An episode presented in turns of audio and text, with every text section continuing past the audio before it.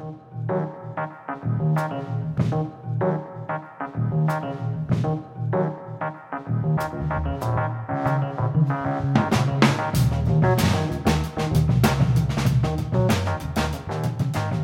everyone. Welcome to the second episode of Carpet City Cinema, a Gila Films podcast. I'm David Weaver.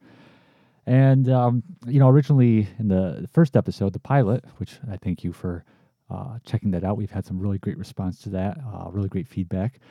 I had mentioned um, the half dozen or so episodes of this series, which I recorded a little over a year ago, that, uh, as with the pilot, that we'd be kind of launching those out uh, as our first few episodes. And, and then I thought to myself, well, you know, there's some things I wanted to talk about that are going on in the industry now, or people who've passed away, or movies I've seen.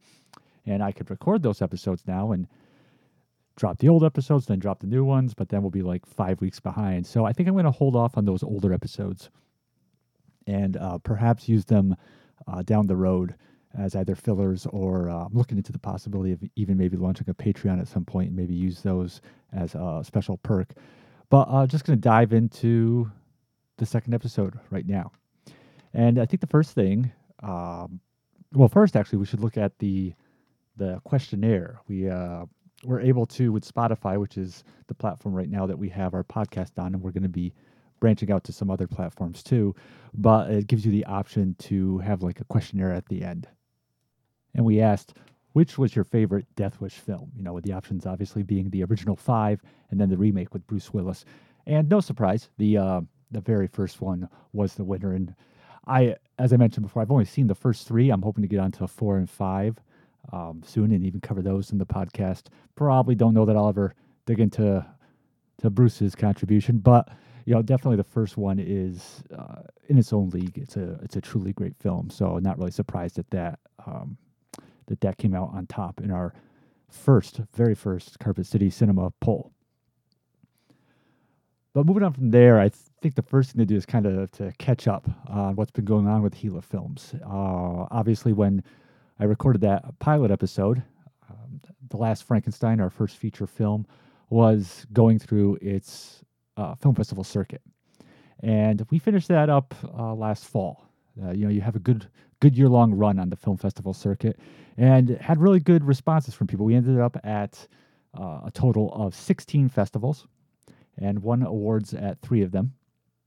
I was able to go in person to a couple of them, one out in Buffalo, the Buffalo Dreams Fantastic Film Festival, which is organized by Gregory Lamberson, who's a filmmaker. Uh, people probably know him from his movie Slime City. Um, and also, I was able to go to the Adirondack Film Festival up in Glens Falls. And, you know, it's great to be able to see your film on a big screen with an audience that has no connection to you. You know, obviously, really appreciate the people who came out to the premiere, the local screenings, but you know, in the back of your mind, you know, you know, these people are your home court and they if they're not even there just for you they might be there for the crew or just because you know we feature the town of amsterdam the city of amsterdam so much. But it's interesting to see what is the response going to be from people who really have no connection to the film and it was good. It was it, they they really seemed to enjoy it. They did a q&a out at buffalo and people had some really interesting questions and takes on it.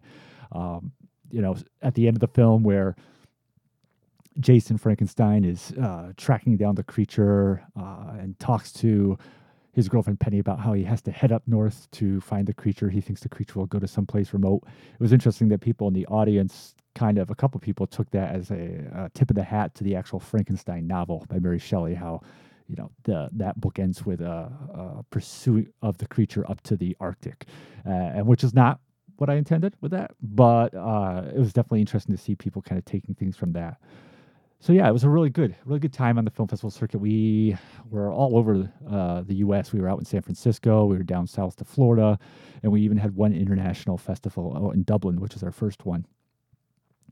So during the film festival, you start to get the during the film festival season, you start to get in uh, distribution offers, and that's kind of the next consideration you need to start making. You know, how, how am I going to get this movie out there on DVD and Blu-ray or out streaming? And you have to be careful, obviously, uh, because a lot of these offers are from uh, predatory companies, um, which will basically offer to license your film give you a, uh, a split of the proceeds, which sounds really favorable to you. But then in the you know the fine print of uh, the contract, there's this mentioning of um, you know uh, advertising or marketing costs that may need to be first recouped and how it could reach up to fifty thousand dollars or X amount of money. But don't worry, we we probably won't spend that much. It just could, and what a lot of times that can result in is they you know your this company licenses your movie. They have you know the rights to it for so many years and they find a way to rack up that those marketing costs not in any way that really will probably show uh, in terms of necessarily getting uh, the proper attention to the film but it will make it so you don't get any money out of it and not that with this film i would ever expect to you know you know hit the jackpot but i think it's more just you know the knowledge that you and a bunch of other people put your time and effort into this that you you want to constantly treat the project with respect, even when you're uh, dealing with matters such as distribution. And you know, I've known people, um, you know, who have signed these contracts and you know put a lot of hard work into the movies and basically you know haven't seen anything from them while the movie is racking up tons and tons and tons of views on you know whatever streaming site it's on. Um, so we had a number of those offers, uh, and just really you know nothing that really stood out. Uh, it started to reach the point where I, uh, you know, was heavily considering uh, self-distributing, and that's really what we did with streaming. You know, that's that's really, and that's not really too difficult a process. You know, there's there's a site called Film Hub where you can kind of like upload your movie to, and it's kind of like a one-stop shop where all the different streaming sites can come and look at the product that's available and license it.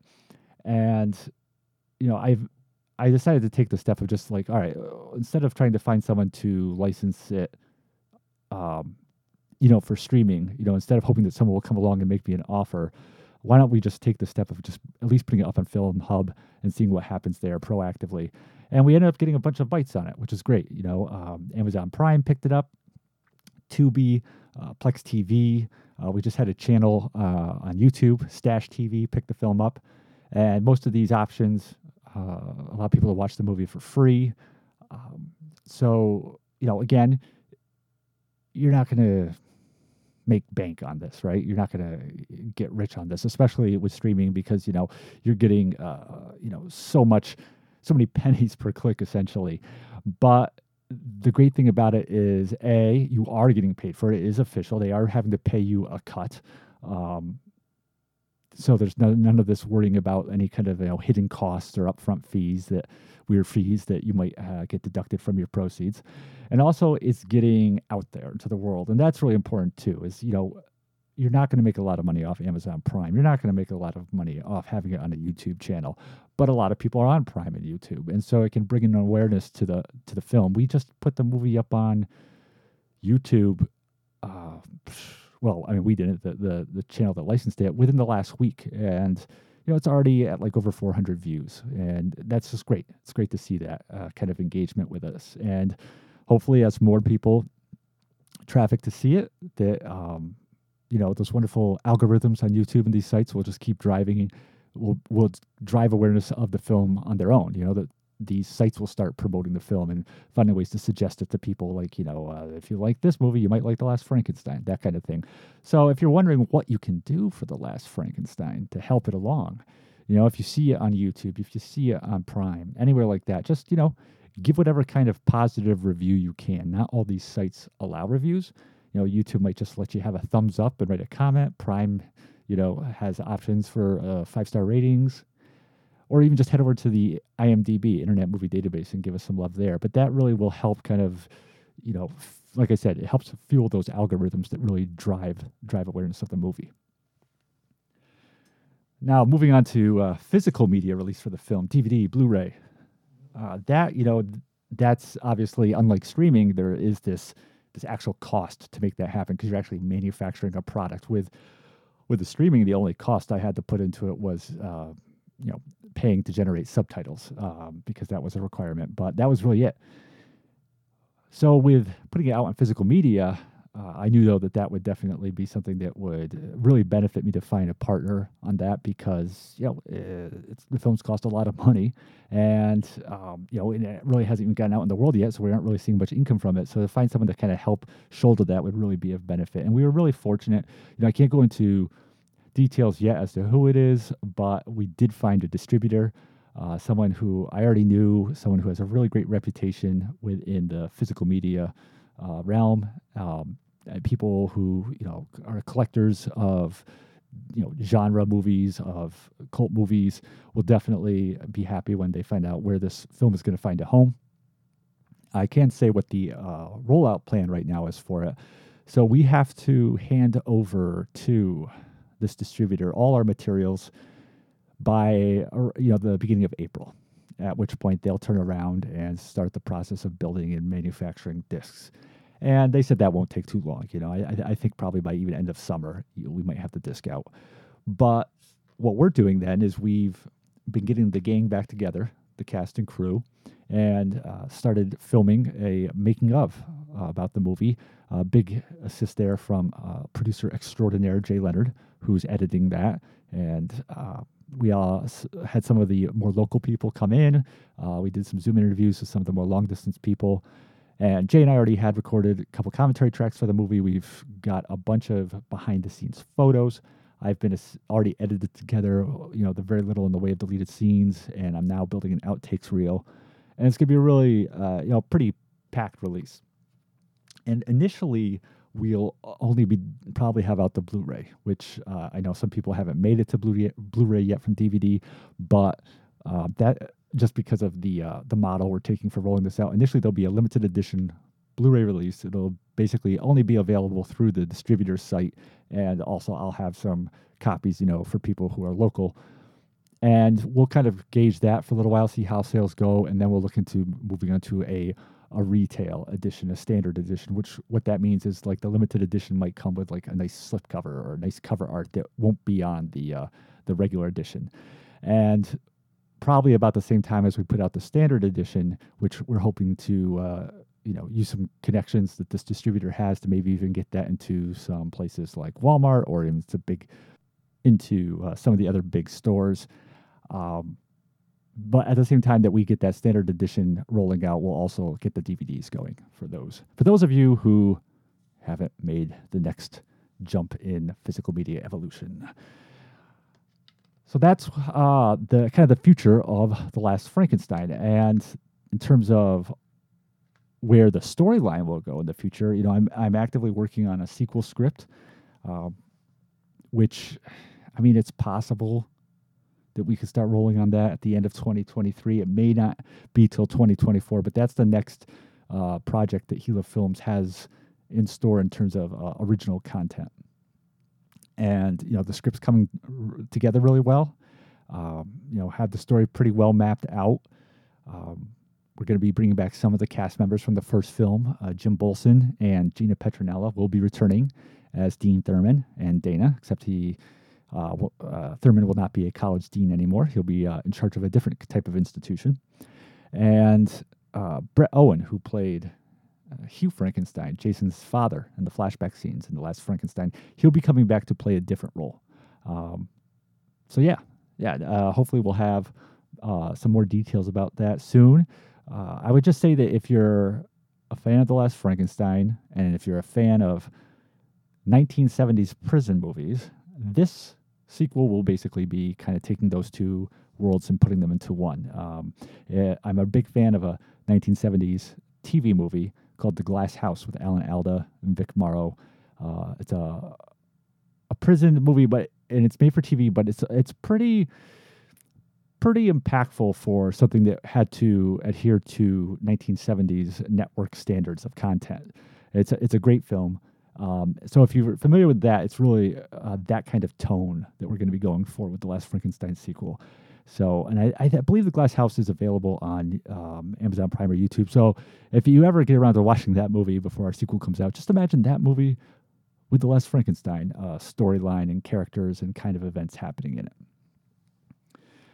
And now that we're finally finishing up everything with Last Frankenstein 01, uh, this will allow us to kind of start turning our attention to um, restoring UFO Target Earth and kind of uh, getting that going. So, you know, UFO Target Earth is the 1974 um, cult science fiction movie that uh, I purchased the rights to from the film's director, and we have the negative, and uh, looking to do uh, full blown restoration on that that movie and get it out on uh, Blu-ray and DVD. Hopefully by the end of the year, maybe the beginning of next year. I, you know, I kind of touched upon some of this, I believe, in the pilot episode, but um, you know, we have the directors on board. We've got a bunch of um, uh, memorabilia that we're going to scan and we can put into uh, the uh, extras. Uh, director's going to do a commentary track. Um, I've started to track down some of the cast. So, uh, really looking forward to kind of bringing that film um, back out because it hasn't had a legitimate release since the VHS release. Um, and it's interesting, you know, it's a film that doesn't have, I think I touched on this in the pilot episode, it doesn't really have uh, a great reputation yet tons of people still watch it, right? You know, uh, taking over the copyright of it, you know, one of the things I kind of discovered was that, you know, the director, Alessandro, uh, understandably hadn't really been able to defend his intellectual property rights on the movie. You know, he had moved on to other projects. He had licensed it to TV. He had obviously put it out in theaters. He had the VHS deal. But, you know, as technology moved on, it got to the DVD era and Alessandro moved on to other projects. You know, he wasn't able to keep, you know, as tight an eye on, on it. And so there's been, you know, numerous DVD releases of a budget label. It's on numerous, uh, you know, YouTube and it was on Internet Archive. And I had to go through the process. Oh, and I should say that all, all these copies are taken from that same VHS tape. You know, basically they they they took the uh, the transfer, the master that was on that VHS tape, and just you know stole it and copyrighted copied it. Which is you know that's a what is that now like almost 40 year old transfer that's not even in the right aspect ratio so you're seeing like you know microphones you know come in from the top and things like that and I had to go through and take down all those different copies offline, and it didn't really take that long to get them all down. Um, but then just recently, within the last couple months, uh, someone put it up back up on YouTube, and uh, it took me a devilishly long time to get that one down. The the the uh, the gentleman who was hosting it on YouTube was um, not very understanding of the idea that it wasn't, you know, he didn't have the right to put it up there. But it all worked out in the end. But the interesting thing is that the movie was only up up there for a few months. And here it is. It's it's a very low budget 1970s movie. It's like, you know, 50 years old. There's no names really in the cast. It, you know, it doesn't have a high budget special effects. And just within the short time this guy had it up on his channel, it had like almost 30,000 views.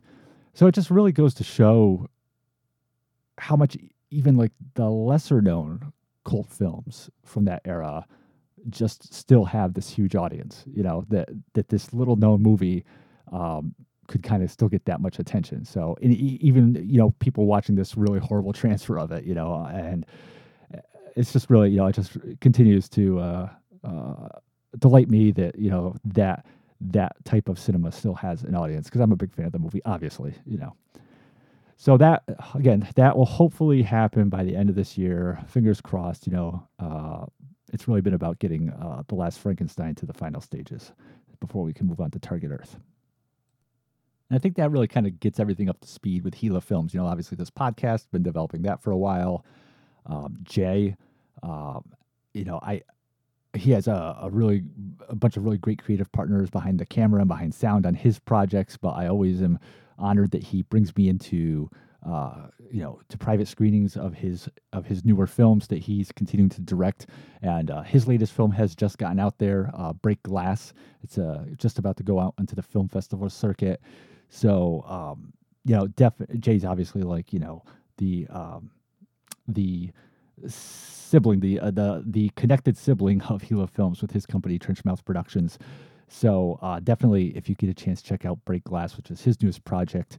Um, there's a Facebook page for it, and that also has other Last Frankenstein uh, team members on it: uh, Keely Sheridan, Jeffrey Ano, and um, Jorge Luna, who are all in our movie, The Last Frankenstein, are all in that in that film as well. All right, so since the last uh, in the last couple weeks, um, there's been some stuff going on in the industry. Just want to touch on real quick. Obviously, they had the Oscars. Uh, recently, and I, you know, I really haven't seen much in the way of the newer crop of films. I don't really have much skin in the game. There's obviously the ever ongoing debate about awards in general. You know, there's the one side which feels it's you know on the extreme that it doesn't really have a lot of value. It's all political. There's the other extreme which you know just really loves and reveres it, and um, you know both sides have their merit. I just think it was great to see these people uh, finally take home awards who have such a long history in the industry, you know, and interestingly, a lot of the people who I was really happy to see get awards, you know, their origins are really in kind of genre films. You know, obviously Jamie Lee Curtis, you know, taking home the Best Supporting Actress Oscar for Everything Everywhere All at Once. You know, it's even if she just just the fact alone that she's Hollywood royalty, right? That her parents are Tony Curtis and Janet Leigh, you know, two huge movie stars, uh, both Academy Award nominees themselves. Uh, that would be great in and of itself to see her, you know, carry on the family tradition and, and win the the first award for the family. But also, you know, her her film debut was in Halloween, and uh, you know, became this kind of like the you know iconic definitive scream queen of the slasher era you know with the sequels to that and movies like prom night and terror train and the fog um, and obviously showed herself adept at other genres you know as time went on and she appeared in stuff like a fish called wanda and true lies um, but great to see her her finally get some you know get that recognition by the industry um, also you know same thing for you know michelle yeoh who won best actress for the same film you know, her roots are in, you know, uh, the uh, Asian martial arts cinema. You know, uh, uh, Brendan Fraser taking home the Best Actor Oscar for The Whale. I mean, this is someone who obviously there's been a lot of talk about this kind of resurgence in his career. And this isn't the first, you know, uh, acclaimed uh, you know film he's ever been in. He was in Crash. He was in Gods and Monsters, uh, School Ties. But you know, he's really known for kind of like the lighthearted stuff. You know, the George of the Jungle and uh, the late action movies like The Mummy. And so to see him kind of get this recognition, you know, for his, and, and have this kind of ability to um, find a new uh, and more uh, for him, it would see, it seems from his interviews, uh, more personally rewarding uh, part of his career trajectory. You know, that's great. That's great for him. Um, and then of course, uh, Ke Huy Quan, uh, who used to go by the name uh, Jonathan Ke Quan when he was a child actor. You know, he won Best Supporting Actor for Everything Everywhere All at Once. And again, uh, just a great comeback story. This was someone who started out as a child actor. You know, he was in Indiana Jones and the Temple of Doom, uh, and the Goonies, of course, those iconic roles in there. And you know, to see again, just to complete see this um, this person whose career goes back to his youth, that goes back uh, 40 years. Who again, these kind of more genre type films to to kind of have this huge comeback in his career um, and get recognition for that. All, all awesome to see that happen. And uh, last but not least, uh, my girl Sarah Polley, who I was a you know in the mid 2000 aughts there when she was doing. Uh, starring in movies like you know Dawn of the Dead and Go and uh, No Such Thing, you know I you know I had a big crush on her. She she's an actress whose films I saw out a lot, and of course you know uh, had been around since she was a really young actress. You know, she had been in the uh, Ramona and Beezus uh, show. She had been on the Road to Avonlea series and in films like uh, Baron Munchausen. But now, of course, she's become this you know acclaimed director writer of her own, uh, and won the best. She won the best screenplay Oscar this year for her film Women Talking, which she also directed.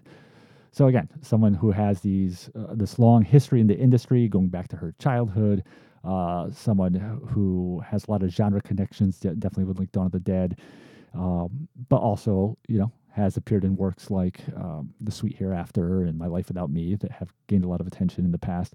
You know, again, finally getting uh, this kind of recognition to her craft. And so, even if you know you don't think highly of the awards or you don't think they have much value or the whole uh, politics aspect of it, there's still something you know that's it's good to see they were recognized on some level, these people who have been uh, really hardworking in the industry for so long. And then we had a, a, a few passings uh, of some people from uh, the world of film that I just wanted to touch on, and a couple centenarians, actually. Um, uh, the last few weeks, we lost the one and only Bert I. Gordon, um, who was a uh, director of exploitation films, uh, mainly in the science fiction and horror arena. And the prime of his kind of like the, the high point of his career was really like the mid 50s to the mid 70s. And when you think of like 50s drive-in exploitation films, uh, you know, Roger Corman is probably one of the directors who's, uh, if not the director, who first kind of identify with those types of films during the last half of the 50s and going into the 60s. But I think that Gordon uh, is definitely probably he's probably the second one I think that kind of is almost uh, most identified with those. You know, you obviously have people you know who are very well known among cult fans, and, I, I'm talking about American cinema here. Obviously, as you get out to Europe and you know the Italian films, the British films. There's other other directors uh, who gained a lot of attention. But when you're really talking about that American drive-in uh, exploitation experience of the mid '50s to the mid '60s, it's really like Corman, and then after that, I think Gordon is one of the most recognized directors. Now, like I said, you have people like Ray Dennis Steckler. You have people like Ed Wood. Um, who many would argue are you know just as well known as Gordon, if not better known. But they were definitely the thing about a lot of those directors is they're working at a even a much lower budgeted uh, capacity, or you know some of them didn't really get recognition as much till later on in life, or even after their death, um, like Wood. But you know, you know, Gordon was kind of like the uh, the next the next rung below uh, a Corman, and you know he started the first film he feature film he did was a movie called Serpent Island, which he was the producer on. He didn't direct it; he produced it, and it's kind of like a, a very low budget movie with Sonny Tufts. It's kind of like a mixture of uh, you know uh, horror adjacent, uh, uh trekking through the jungles, uh, exotica with uh, you know elements of action and adventure. But then with his next film, he got right into the directing, and his directorial debut was King Dinosaur and really, right away, he, uh, with you know the films he was uh, finished off the decade with in the fifties, uh, movies like The Amazing Colossal Man, Earth versus the Spider, um, War of the Colossal Beasts, The Cyclops. He really started to make a name for himself as this uh, director of films that, in which the threat, the antagonist, if you will, really comes from uh, basically some type of giant animal. Uh, you know, it might be a giant, enraged, crazed, deformed person. Like I said, like in the case of the Amazing Colossal Man and its sequel, it might be Earth vs. the Spider is a giant spider, obviously. Uh, going into the 60s and 70s, he did movies like Empire of the Ants, obviously giant ants, A Village of the Giants, kind of going back to those enlarged people again. Um, the Food of the Gods has uh, Marjoe Gortner surrounded by a, a host of uh, uh various uh, giant animals.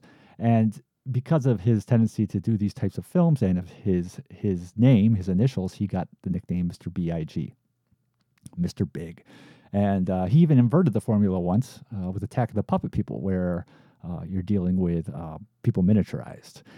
Uh, but I think you know, I look back. I think the first Gordon movie I ever saw was Beginning of the End, 1957.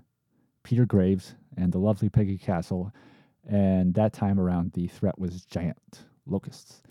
Um, but I think um, of those movies he did, of those types of films he did, I think probably my favorites uh, would be Earth vs. the Spider, which has some pretty pretty good. Um, I wouldn't say jump scenes, jump scares, because I think that's pushing a bit much, but it has definitely sets up some really good horror moments. You know, the opening uh, attack of the, of the spider, which is kind of uh, shown in such a way that you really don't know uh, what's going on. You don't know what is the the menace yet.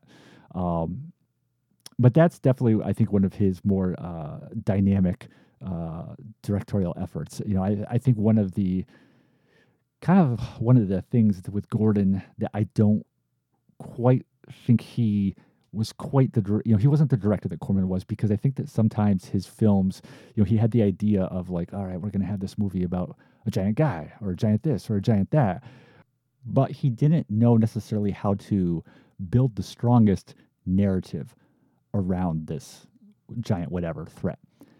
Um, you know a narrative that would really engross the audience you know I think the Amazing Colossal Man's kind of a good example of that you know obviously it's a a hit when it came out. They did a sequel. A lot of people are familiar with that movie. But you know, the antagonist, the, the threat, the giant threat in that is a you know military officer who gets caught in a uh, atomic nuclear you know test blast. He, he grows to giant proportions, and his hair is gone, and he basically spends most of the movie just you know this middle-aged bald guy, not in the best of shape, walking around with like a toga on, and you know, it's not really that threatening when you look at it. You know, uh, I mean, your mind knows that the you know, uh, uh, 50, 60 foot tall guy like this, who's also his mind is starting to go, um, you know, could do a lot of damage, but it's not really. Uh, you're never afraid of it because it's just it just looks kind of ridiculous, and a lot of the time is just spent uh, in the narrative with you know, how are we going to get him back down to size? How are we, you know, he's upset about his uh, his personal crisis that he's he's not going to be able to uh, be cured of this.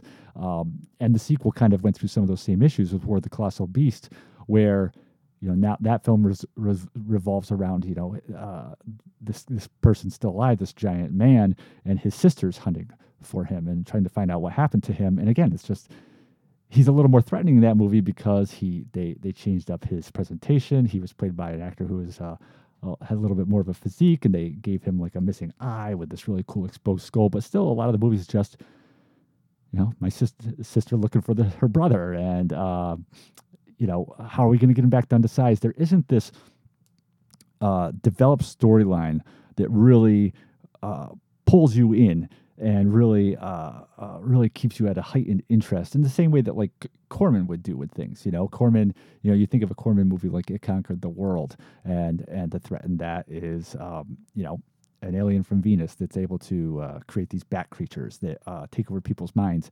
and you think how he constantly uh, was popping things into that narrative uh, throughout that film, like the you know the bats attacking people, uh, uh the bats turning people who were uh, protagonists within the film into antagonists because their bodies were basically being taken over. You know, someone who you thought was a good person might suddenly turn on you and become uh, someone who's trying to kill you.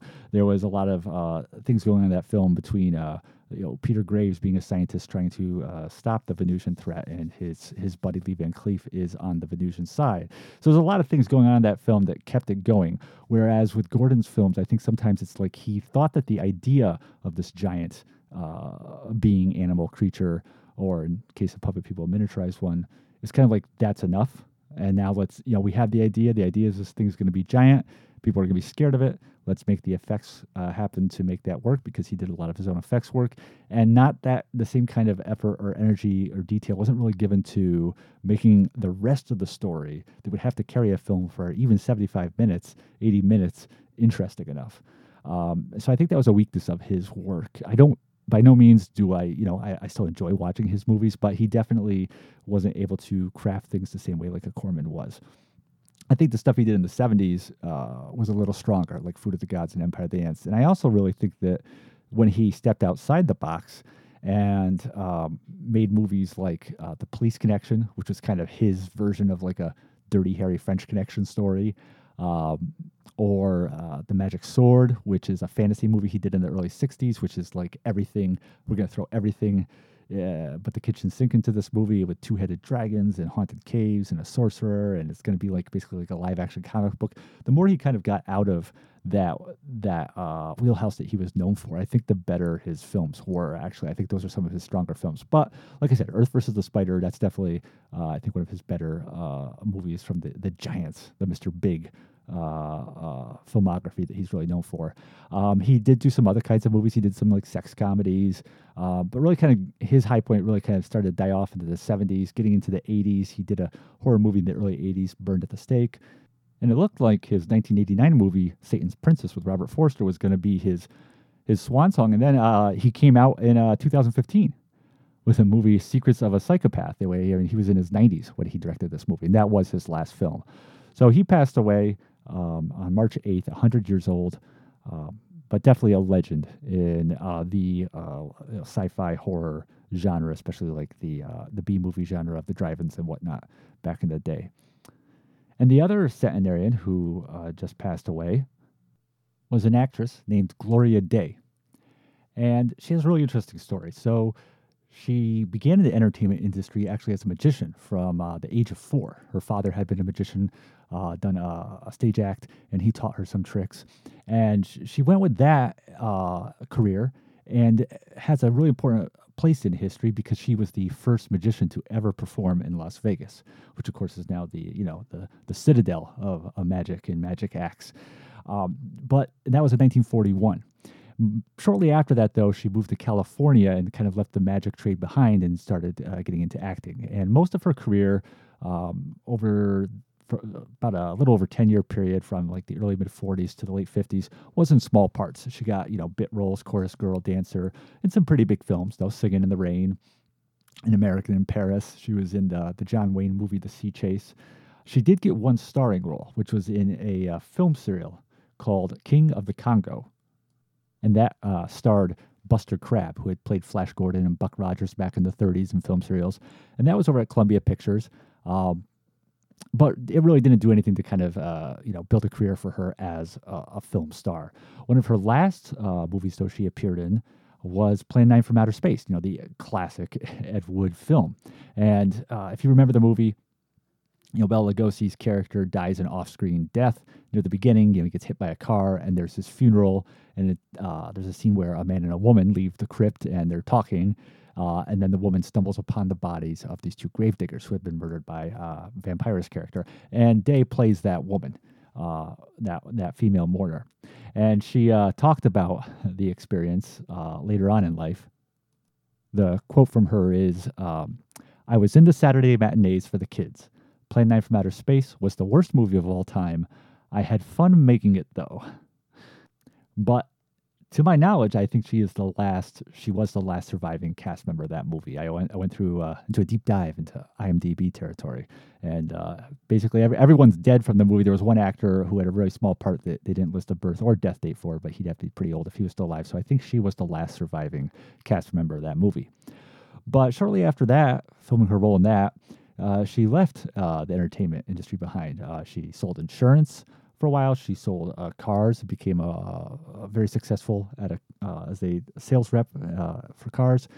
But then the really interesting thing is that shortly before she passed away, like I, know, I think it was like a year or so before she passed away, there's this discovery of her by the magician community. You know. Um, who you know didn't really know about her and even uh, David Copperfield, you know, uh, her her story came to his attention. So there was this really great um, time she had at the end of her life where she finally got recognition for what had been the foundation of her career and for the fact that she was the uh, first magician to ever perform in Las Vegas. So you know, it's a really cool story, uh, and definitely, obviously, you know, for cult film fans, Plan 9 from Outer Space, you know, it's a, a lot of fun, a great film. So, uh, definitely worth noting her passing.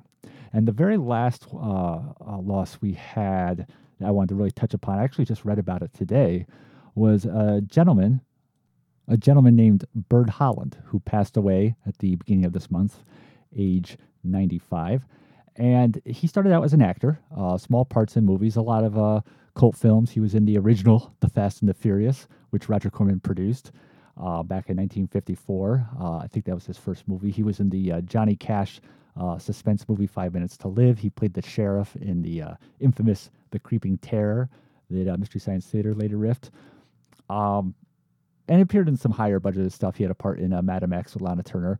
But not too long into his acting career, he started to transition into makeup uh, and started to work as a makeup artist on films. And initially, a lot of that was lower budgeted stuff. Sometimes he would also get roles in these movies he was doing makeup effects on. And uh, you know, very familiar movies to cult movie fans. Uh, he was uh, The Undertaker and His Pals. Uh, he was the makeup artist on that. Journey to the Center of Time, The Mummy and the Curse of the Jackals, The Baby, Terror Circus. Uh, and uh, one of you know a very high, uh, well-known uh, horror movie of the late '70s, very well-regarded one, David Cronenberg's Rabid. And uh, you know, as time went on, worked on some higher budgeted stuff, some uh, TV movies. And the thing that stood out to me, aside from obviously you know this great resume of cult classic movies he worked on, was that he was involved with four movies that Bob Dix was in. You know, Robert Dix, who was in the last Frankenstein as the patriarch of our Frankenstein family, and whose you know career goes way back to the 1950s, was on Forbidden Planet and a bunch of Al Adamson stuff. So, uh, Byrd Holland was the makeup artist on Cain's Cutthroats and The Road Hustlers. Uh, the Road Hustlers came out in '68. Uh, Cain's Cutthroats came out in '70, and um, Holland also secured a role in The Road Hustlers. And not as a makeup artist, just as an actor, he appeared in a Wild Wheels and Soul Soldier, which came out in 1969 and 1970, respectively. So these are four Bob Dix movies. Um, it's just interesting. I mean, it could be just coincidence, but the fact that like you know, you know, Bob worked with a, a lot of the same people. Obviously, you know, he worked with Al Adamson five times. He did stuff with Kent Osborne, another cult filmmaker. You know, he was buddies with uh, John Bud Cardos.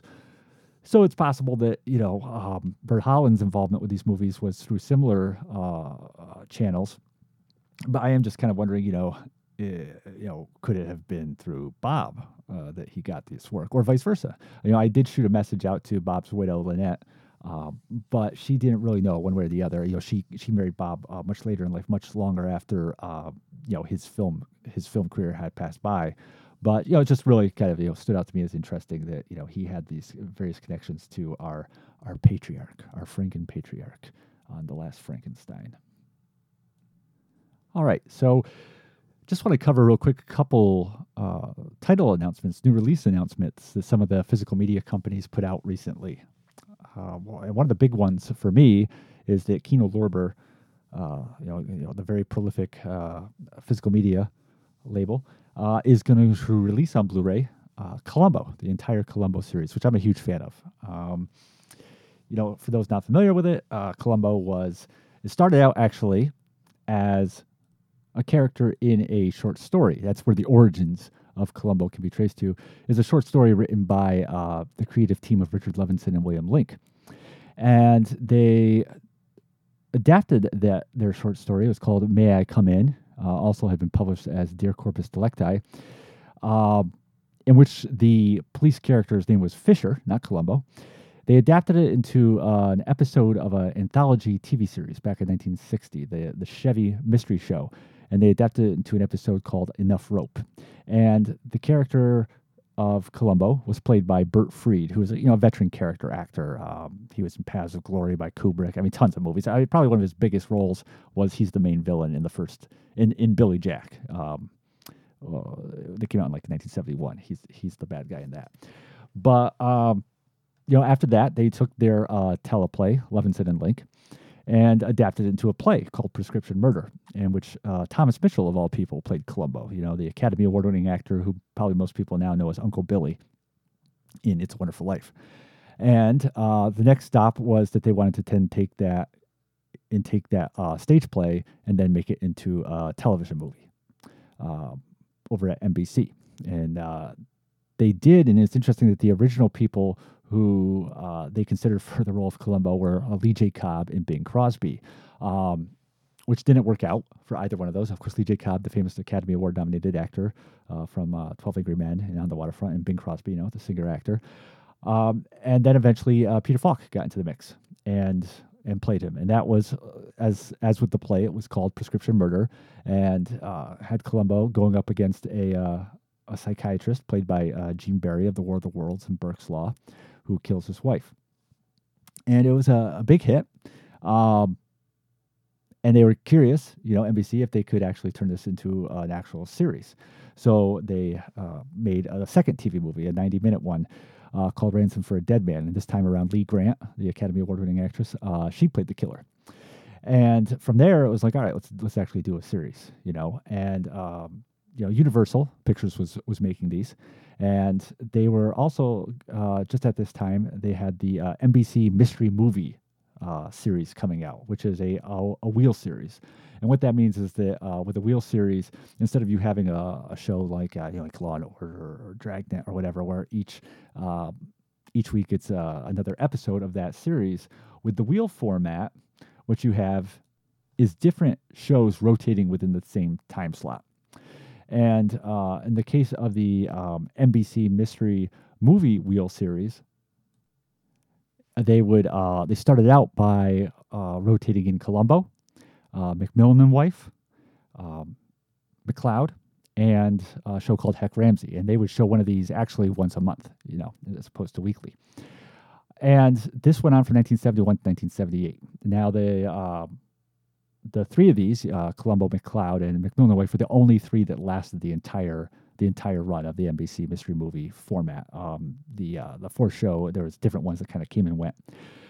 And then uh, after uh, the the wheel that wheel series came to an end in 78 uh, columbo came back in the late 80s uh, for a series of tv movies uh, that continued on until uh, 2003 now the whole premise of columbo is that he's a homicide detective for la la area and uh, you know he he looks very uh, disheveled. You know, he's got the cigar, uh, the rumpled the raincoat. He drives a beat up car, but he's very intelligent. He's very observant and um, constantly underestimated by the killer in each episode, who is known to the audience right from the beginning. This is a show which does not. It's not about finding out who did it. It's about showing how that person is caught.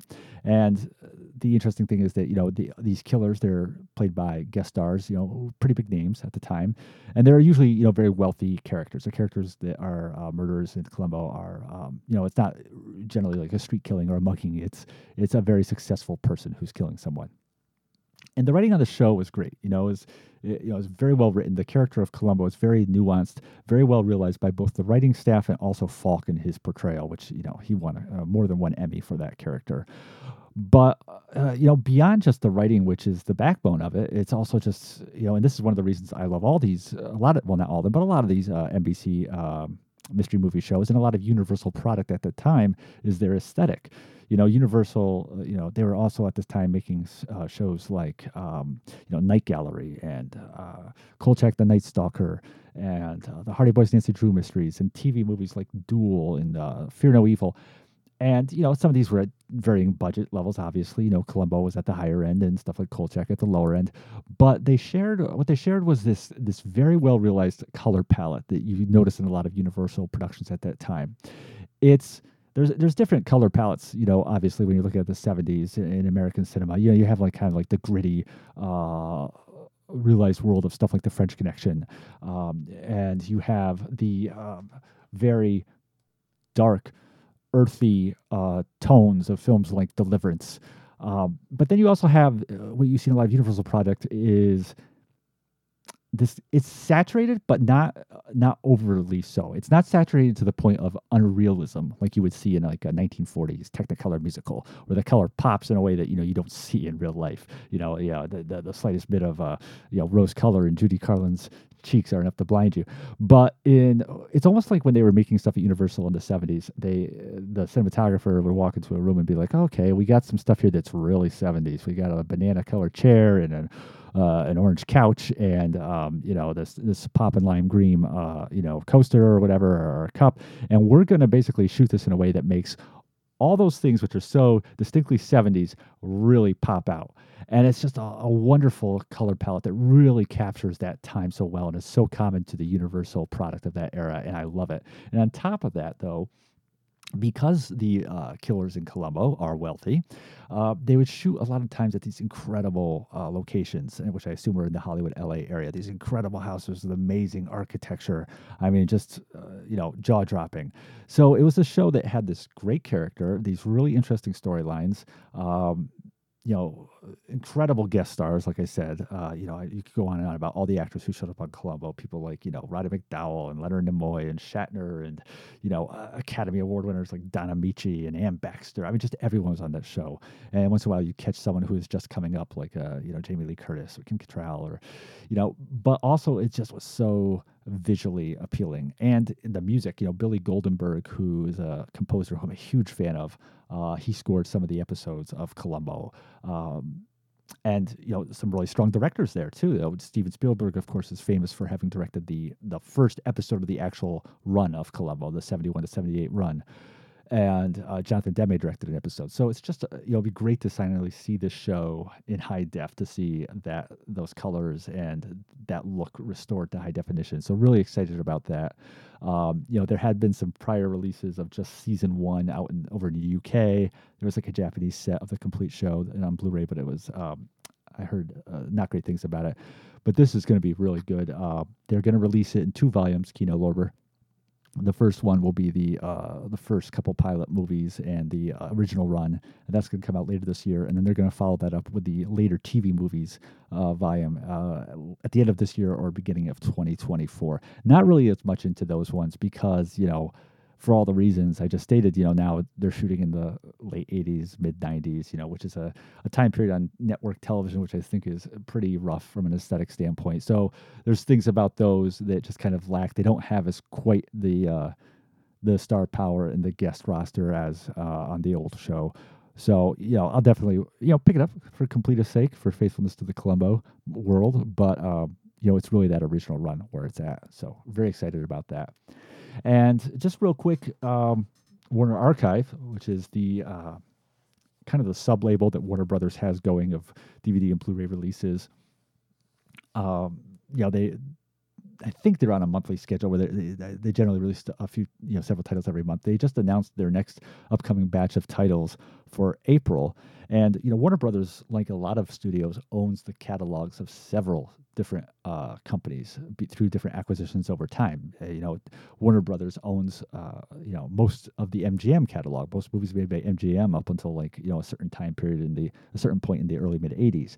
Um, you know, uh, because you know Ted Turner bought the MGM library, and Turner became a part of you know Warner Brothers, and so on and so forth. Um, but for this uh, upcoming uh, month, they because this is the 100th anniversary, they're celebrating of Warner Brothers. They decided to make the releases all actual Warner Brothers titles, not not from any other companies whose assets they own. And two of the films I just want to touch on real quickly that they're putting out, they both star James Cagney, you know, the legendary uh, Oscar-winning actor, star of so many gangster films and musicals, and you know a whole variety of uh, uh, types of genres over his career. Uh, movies like Angels with Dirty Faces and The Public Enemy and Yankee Doodle Dandy, which is what he won his Oscar for. And they're putting out two of his collaborations with director Raoul Walsh, who is probably, in terms of his relationship with Cagney, best known for uh, teaming up with him on White Heat, you know, the, you know, the amazing White Heat. But uh, they're going to put out Warner Archives Blu rays of The Strawberry Blonde, which is a uh, film Cagney did in 1941. It's uh, you know 1900ish in New York City, uh, romantic comedy with a bunch of tunes of the time that um, has Cagney as a dentist um, who has uh, this uh, uh, you know ongoing grudge against this guy he knows, played by Jack Carson, who ended up with the girl that uh, Cagney long sought after, played by Rita Hayworth. Um, and de Havilland is uh, the lady that Cagney does end up with. And the other film is A Lion, a Lion is in the Streets from 1953, which is a uh, kind of a Huey Long esque uh, film. Uh, you know, the famous Southern politician who was assassinated and whose life served as the basis for uh, All the King's Men. Uh, this is a, a film, um, you know, very much in that vein that Cagney did in the early 50s. It was produced by his brother William Cagney. It was the last film that uh, William produced. He had done a number of James's movies. He worked as a producer on Yankee Doodle Dandy and uh, later movies like Blood on the Sun. And um, you know, it's definitely you know considered one of you know not one of Cagney's better films. It's probably considered more one of his middling efforts. But uh, you know, to finally see both of these kind of get a nice high def restoration and kind of fill in those holes in your Cagney collection is is uh, definitely uh, will be rewarding. You know, uh, Lion Is in the Streets has a really interesting cast too. You know, it's got Anne Francis, you know, lovely Anne Francis that I'm a, you know very much uh, a follower of. Uh, Barbara Hale from Perry Mason. It's got Lon Chaney Jr. in it. Um, you know, and interestingly, of course, a few years later, Cagney would play Lon Chaney Sr. in Man of a Thousand Faces.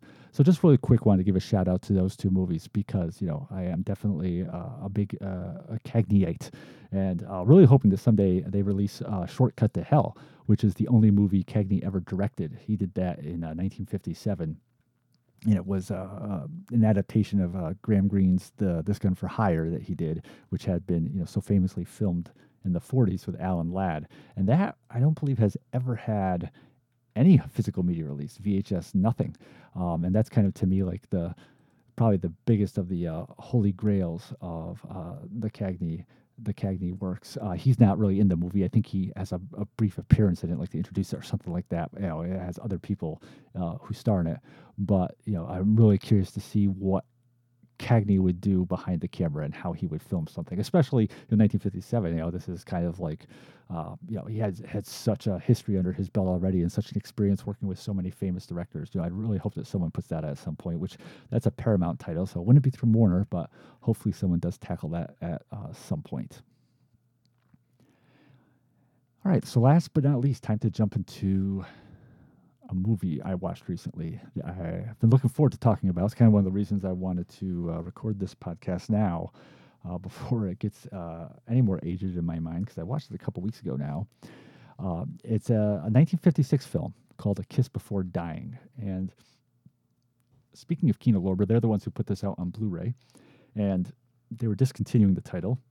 So I, you know, I knew it was something I'd want to check out at some point, and picked it up, and was really impressed by just how good it was. I knew it had a good reputation as like a solid uh, suspense movie, um, but it really even uh, exceeded any of those kind of expectations as just this intelligently crafted uh, film. And it's based on a novel by Ira Levin, who uh, horror fans, of course, are familiar with Levin. He wrote the novels Rosemary's Baby, The Stepford Wives, um, The Boys from Brazil, uh, and in complete complete 180 fashion, he also wrote the play No Time for Sergeants, you know, which was you know, turned into the uh, uh, famous Andy Griffith film. And this movie stars Robert Wagner, completely cast against type you know, at this time. You know, he was, you know, very much a, uh, a good-looking leading man, and he plays a college student named Bud Corliss, who is this very much a sociopathic social uh, climber, social ladder climber, whose plans to uh, advance himself. Uh, he feels threatened when he realizes that his girlfriend, played by Joanne Woodward, um, just making her second movie, when he finds out that she's pregnant. And so then he uh, sets about uh, plotting to kill her in a way that will you know, look like a suicide uh, so that he won't be um, you know, found out and so that he can continue on with his uh, uh, plans to better himself. And so the first third of the movie, you know, I'm, anyone who knows me knows I'm like, you know, kind of anti uh, three act structure. Um, but this film is really wonderfully structured into you know three distinct pieces. So the first uh, you know third of the film is really about Wagner, you know, meticulously plotting out this uh, uh, murder uh, uh, of Woodward, and that's no spoiler by the way. Uh, it's it's right in the trailer that she gets killed, so don't don't get mad at me.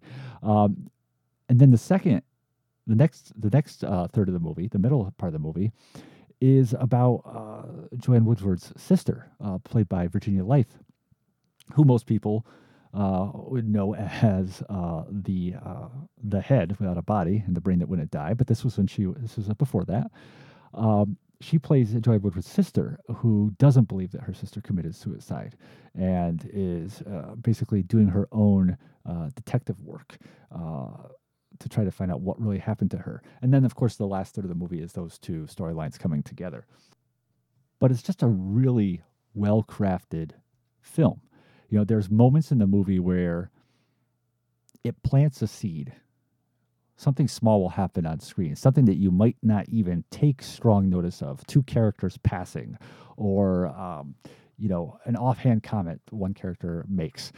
And you'll realize later on in the film that that was actually, they were, they were planning a foundation for um, an important turn in the plot that would come later you know, and they did it without like really drawing a lot of attention to it. It's very subtly done. There's a lot of really interesting uh, symbolism in the film, um, if you want to call it that. There's a lot of interesting. The director Gerd Oswald, who was um, a German filmmaker who had come to America, you know, he he does a lot of interesting things with signs, signs in the movie. Um, you know, signs about speed kills, or or there's a, a really great moment where um, near the beginning of the film, where after finding out that his girlfriend's pregnant, Robert Wagner drag, drives Joanne Woodward to a pharmacy to uh, go get her some medication, and and there's a sign that's really nicely featured that says no parking, which you know parking at the time you know was also a slang for you know making out, and it's nice how they do all these kind of visual touches to kind of like. Uh, use these signs to also touch upon what's going on in the film. Um, Wagner is really good in this. I have always been a Wagner fan, and you know, there's a degree I think to which he's you know his was pegged as kind of this actor who was better looking than he was uh, skilled, but he really really does a good job at bringing to life this person who really doesn't have you know any concern whatsoever for the well-being of other people who's really has this kind of sociopathic element to him. I, I kind of wish they had gotten a little bit more into what made him this way. They do touch upon it a little bit. There's references to, you know, him having had a father who was a disappointment. There's these conversation scenes between him and his mother, played by the great Mary Astor. You can tell that that's something that kind of impacted his character, and that he's trying to avoid that same fate. But still, you know, it, it's even even without that, he just does a really good job at uh, realizing this character. Um, I do wish there had been more of Mary Astor. Uh, she's great as always in the film, but she doesn't really have as much screen time as you'd like. It's very captivating too the way that the story uh, unrolls. You know, they really for that whole first third, you know, you're with really with Wagner watching him, you know, as he's trying to uh, uh, carry out his plans to kill Joanne Woodward and how obstacles get in the way and how he has to constantly pivot to other ideas. And you, you know, it's kind of like one of those situations where like, whoa, I hope that works out for him, even though he's trying to kill his girlfriend, because it really just gets you with him and you're spending that time with him. And it really completely, you know, engrosses uh, you into the, into the plot and, keeps you interested. Uh, and then similarly, when you're with Leith's character, with a sister's character, at which point the film really does let Robert Wagner kind of go in the back burner for a little bit now you're similarly with her and, and, and in her corner. You're like, all right, she, you know, is she going to find out that it's Wagner? What's going to happen? And of course, you know more than she does as a viewer. You know, she's still got to figure this all out because she doesn't even, you know, you know, she suspects that her sister was murdered, but she really doesn't know what's going on. Um, so it's just a really, really well made movie. Yeah, I, I think it's the best movie I haven't seen. You know, scores of films yet this year, but I definitely think it's the high point of the movies that I've seen this year that were first time watches. Um, you know, I'd really love to see like a full blown restoration of this movie. It was shot by Lucien Ballard, Lucian, probably is how it's pronounced, uh, who shot a lot of Sam Peckinpah's movies. I'm a huge Sam Peckinpah fan, the famous director. And this was one of the early Blu-rays that Kino Lorber put out when they first started their line of studio classics. Uh, you know, now it's very common for them. They're always putting to put these out with, uh, you know, a lot of times with new transfers and extras and bonus features, but they were just starting the line out at this point. So it was really, I think they just took the the pre-existing master uh, that was handed to them, and it has a lot of color fluctuation, and it's definitely a film that would really benefit, especially a lot of the really great nighttime photography in the movie. Um, you know, with like the the neon colored lights of local businesses and stuff. It would really be nice to see this with a, a, a whole new, uh, fresh fresh scan. Uh, interesting cast in the movie, obviously, aside from the ones we mentioned. Um, George Macready, you know, the great character actor, plays the father of Joanne Woodward and Virginia Leith's characters. You know, this kind of icy, distant, uh, you know, successful uh, businessman. Um, Robert Quarry, who, of course, become very familiar to uh, fans of horror films for playing uh, Count Yorga in the 70s and the two Count Yorga movies and showing up in stuff like um, The Death Master and Sugar Hill. He uh, he has a very pivotal role in the movie. Uh, and I, you know the weaker link is uh, actually Jeffrey Hunter, um, who interestingly he and Robert Wagner, not too long after this movie was made, would play the James brothers in a Nicholas Ray's The True Story of Jesse James. Uh, Robert would play Jesse and Hunter would play um, Frank. But in this film, Hunter plays a uh, another college student whose um, uncle is the local police inspector, police detective chief, and um, so Hunter kind of gets involved in kind of f- sleuthing this stuff out too. He kind of plays it. You know, I, wonder if it was his decision, the director's decision. He tries to play it against his type too, because he was also a very good-looking guy. You know, um, and he kind of plays it like from almost like the bookish professorish uh, viewpoint. You know, he's got a pipe he's constantly uh, handling and glasses, and it's a little too much on the nose with that stuff. I think you know it's a. Uh, I think he could have pulled back on some of that stuff, but still, you know, he, he's adequate. It's not like it's a bad performance, but I think he's definitely a little bit of the weaker link in the film. It's, um, you know, I think of Jeffrey Hunter, of course. You know, you think of him more in star mode, uh, top build mode with stuff like King of Kings and you know, going on to play Captain Pike in Star Trek, and here he's, you know, he's he's playing a little bit of a second fiddle to Wagner and Leith, but still, um, you know, he's he's capable in the part. You know, Woodward considered this interestingly. You know, of course, she would go on marry Paul Newman. Well, actually, I think they were already married at this point, but she would go on to uh, you know become an Academy Award-winning actress with The Three Faces of Eve. Um, you know, starring all these classic movies. She referred to this as, I believe, like the worst movie she ever made. Now, Woodward, you know, has a pretty impressive filmography, so maybe technically it is the worst movie she ever made. But um, if it is, it's not in the way that she meant it. I mean, it's a really good film. I think her haircut is one of the worst haircuts I've ever seen. Um, I don't know what they were thinking with that. It's just like crazy short. Kind of reminds me of Janet Leigh in The Naked Spur. Um, but uh, you know, it's definitely uh, she she's a bit hard on this movie for sure, unnecessarily so. But yeah, like I said, directed by uh, Gerd Oswald. Hopefully, I'm pronouncing that right. Uh, who was a German director, like I said, born in Berlin in 1919. His father, Richard Oswald, had been a director of silent films, and uh, Gerd came over to the uh, to the states, having already worked in the European film industry and worked as like you know did a lot of assistant director work and on some pretty big movies. You know, um, you know Sunset Boulevard, A Place in the Sun, uh, Five Fingers, and this film you know, Kiss Before Dying, would actually mark his first directorial effort of a feature film. Um, you know, and he continued on directing movies. He did a Crime of Passion with Barbara Stanwyck. Um, you know, some of his movies uh, were a little more ill-fated, though. He, uh, the uh, infamous um, Wayne Newton starring movie Eight Steps to Jonah, uh, as well as the film Agent for Harm, which was another victim of uh, Mystery Science Theater 3000. He did a lot of TV episodes too. You know, I'm a big fan of the original Perry Mason. He directed some episodes of that as well. I would say that this is probably, you know, his most acclaimed uh, feature film that he directed. And rightly so. You know, he def- it definitely, to me, he put a lot of thought into into his uh, visualization of the story. I mean, I, I always liked it so much. I went on eBay and bought a vintage copy of the book, so I can uh, to check that out. Uh, I guess the movie follows the book pretty closely. The ending is essentially the same. The mechanism of the ending is a little different in the book because uh, I went ahead and uh, checked it out on uh, the good old Wikipedia, and I I, I kind of wish they had done it I wish they had done the ending like it was in the book, but being this uh, was 1956, I could imagine for uh, a variety of reasons from budget to content uh, why they didn't. Um, but if you do watch the movie uh, and you don't think you're going to read the book, but you like the movie, at least look at look at how it uh, ended, how the storyline uh, comes to an end in the book.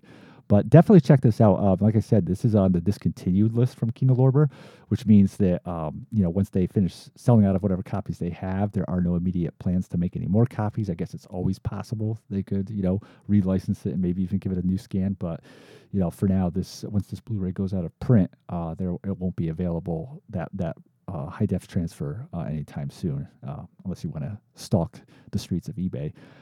Uh, but yeah, A Kiss Before Dying. Definitely recommend that. So, all right. So I think that's uh, a little over an hour here now. Um, so we're gonna wrap this up. Uh, really, thanks everybody for listening to these episodes. Um, there is a degree to which you know it's always a balancing act between you know prepping for it and some of it's just kind of like you just got to kind of go with what time you have to kind of go off the, off the cuff. Um, but uh, you know, really appreciate everybody listening to it despite any uh, rough edges. Uh, gonna keep up with the new episodes, like I said, uh, dropping every Monday. It might be very late Monday, like today, technically, but um, it will be out there. And uh, like I said, gonna look at some options for a Patreon just to kind of for the whole Gila Films uh, brand, and maybe get those uh, older episodes up as part of that. So again, thank you very much for tuning into Carpet City Cinema, and please like us on Facebook. Um, and also be looking out on the YouTube channel, the Gila Films YouTube channel, because I am going to upload. I'm going to upload these episodes there too. You know, there won't really be any video, but uh, some people were asking if it was going to be up on YouTube as well, so that will happen. All right, so thanks a lot for listening, and uh, take care, and thank you for checking out Carpet City Cinema.